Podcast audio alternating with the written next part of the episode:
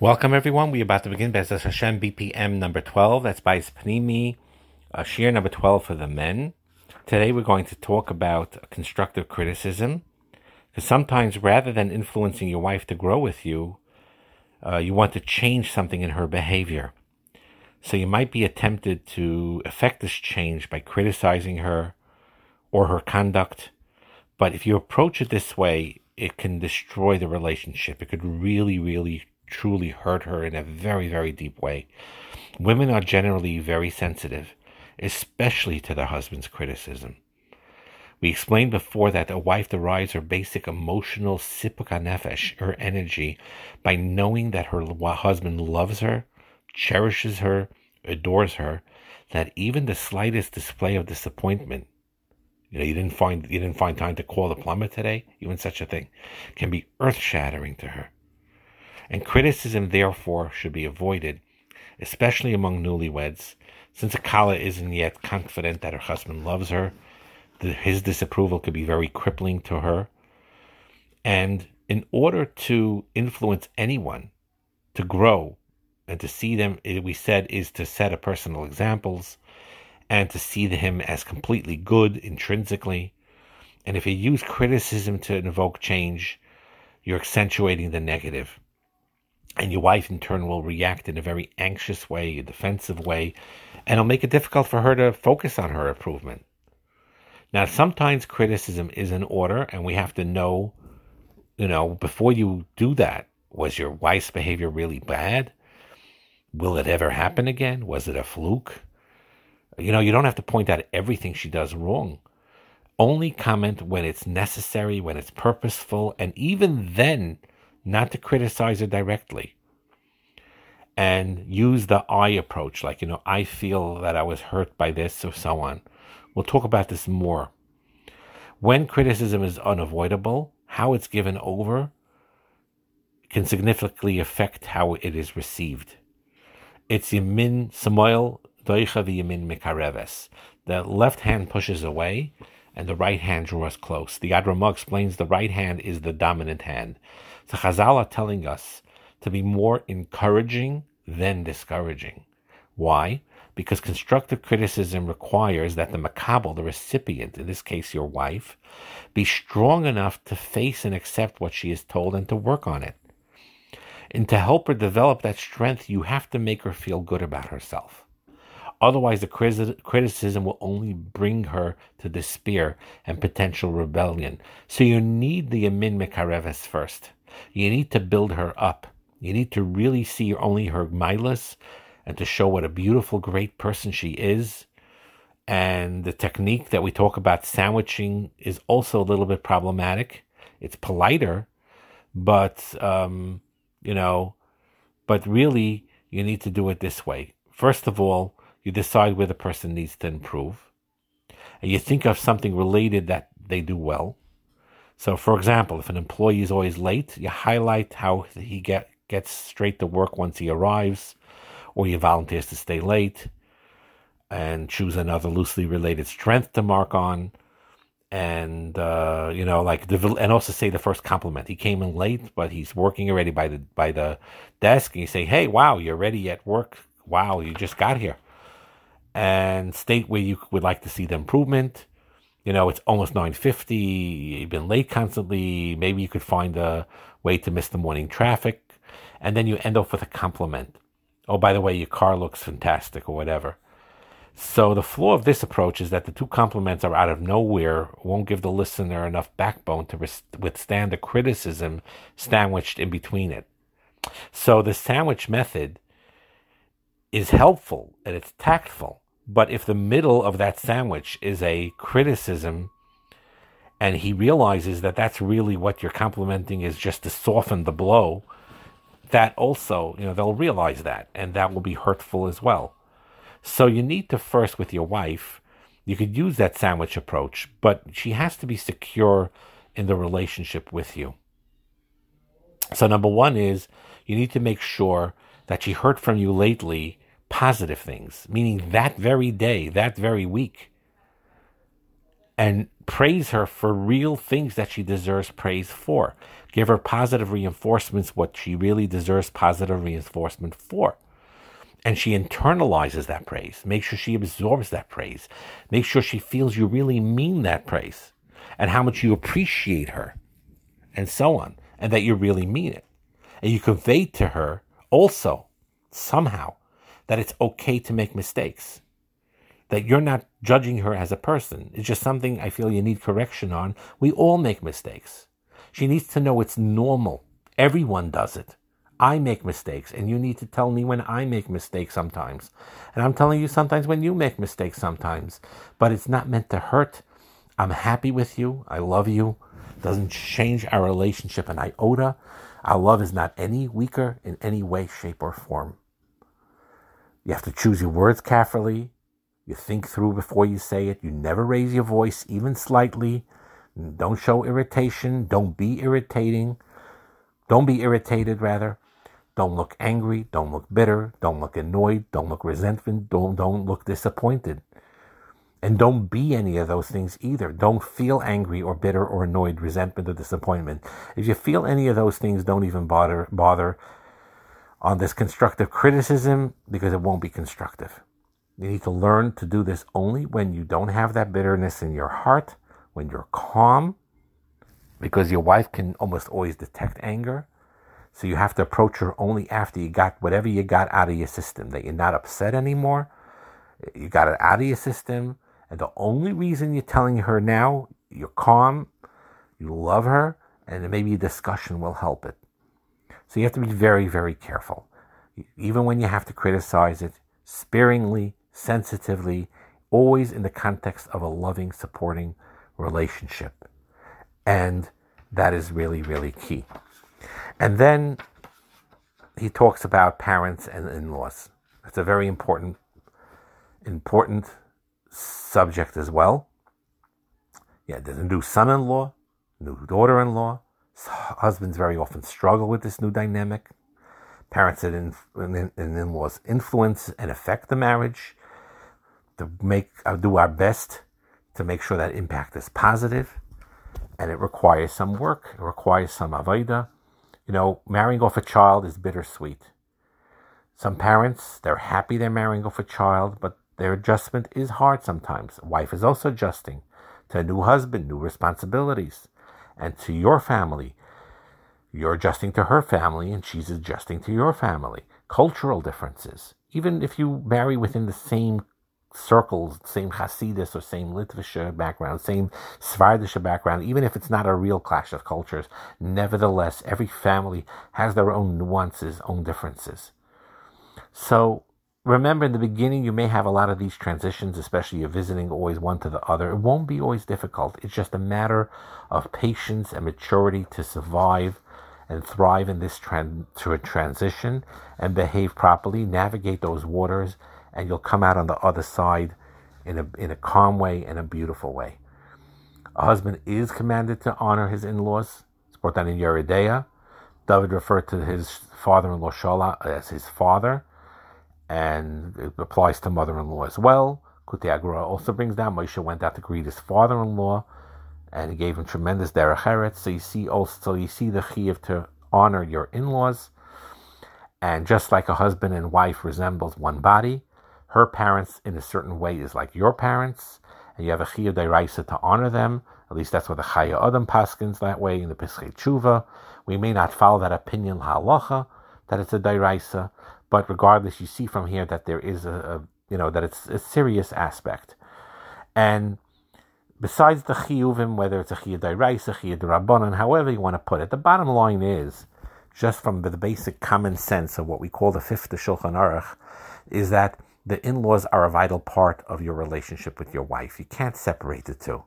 It's important to treat her parents with respect, with a love. Out of respect of your wife, you have need to honor her parents. You invest time and effort in developing a good relationship with them. Uh, you don't always, you don't, again, we talk about, you know, you don't have to talk about personal aspects of marriage in a way you shouldn't, but overall, general, basic derech and mutual trust, mutual respect, and it may take understanding may take a few years don't force it sometimes it's scary. You feel scared or or or, or distrustful because you realize that your father-in-law doesn't really understand you, your mother-in-law doesn't really understand you, and they don't understand you. You don't understand them, and sometimes it does take a few years till they develop that appreciation and connection. So don't get don't get disarmed by it. If you don't feel that closeness right away, sometimes people are fortunate enough where right away you, you click with your in-laws. Beautiful. Sometimes it doesn't happen that way. But what happens is over years, over time, it grows and develops if you learn to behave the right way and navigate it the right way. You don't always have to expect your in-laws to reach out.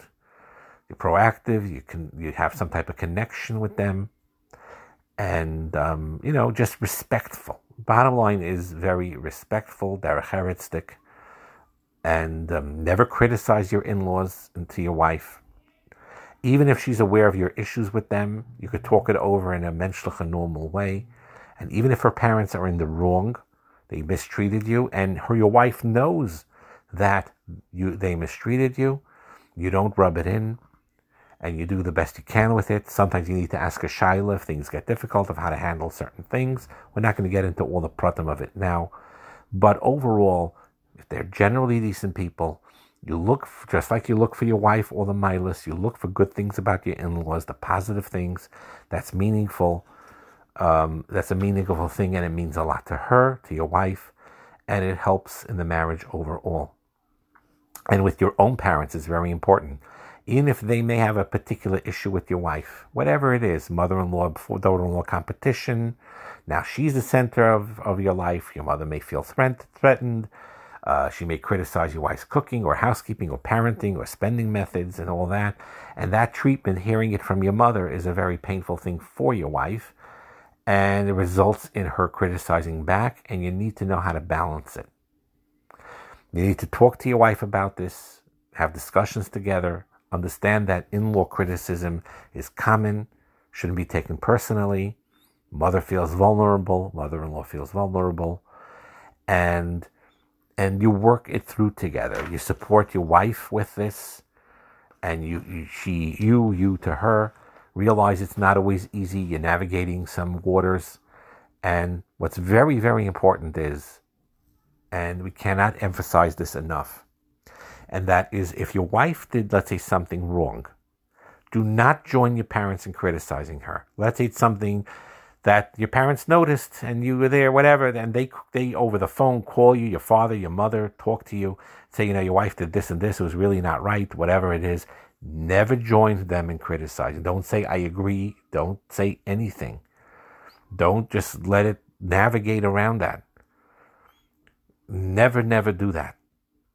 You, you, the privacy of your relationship of your wife is sacred and that's very very important. Now here's where in-laws where a, where where a husband and wife both need to decide that as much as they have to have their inheritance for their parents, the in-laws and their parents, there's certain aspects of their marriage that's only for them. Bracha sami mina ayin, a bracha that's hidden from view, privacy, and that's very very important. So, for example, the positive experiences shared with your wife or challenges are more valuable when they remain yours alone. That there's an intimacy there that strengthens the bond between you. And it takes hard work, and the hard work is for the good of the relationship, to bond with your wife, not to impress others with it, not to gain their approval. If you buy your wife something, don't buy it because people will think this or that, or that you have a great marriage and make a public display in a bungalow colony with coming home with a huge amount of flowers and you know with a fanfare going into the bungalow. You do it in a quiet way. These gestures of bonding between a husband and wife privately, not to impress other people or anything like that. Sometimes you need therapy, sometimes you need a mentor, sometimes you need a counselor to help through aspects of marriage. It's very, you need to be very careful when couples sometimes consult their parents instead, either because they're readily available or you know, they, they're, they're close to them. But turning to your parents when you have problems in your marriage is a violation of privacy. Because they're so close to you and involve them, involving them in marital challenges is an awkward thing. It's not necessarily a healthy thing, and it's not a appropriate thing. Now, even if a parent happens to be a marriage counselor, do not go to your parent, the marriage counselor. Go to a different marriage counselor. If your father is a Rav, generally speaking, do not go for shilas about maris and things like that to your Rav, your parent, your father or father in law. Find somebody else. Find somebody else. It's very, very, very important.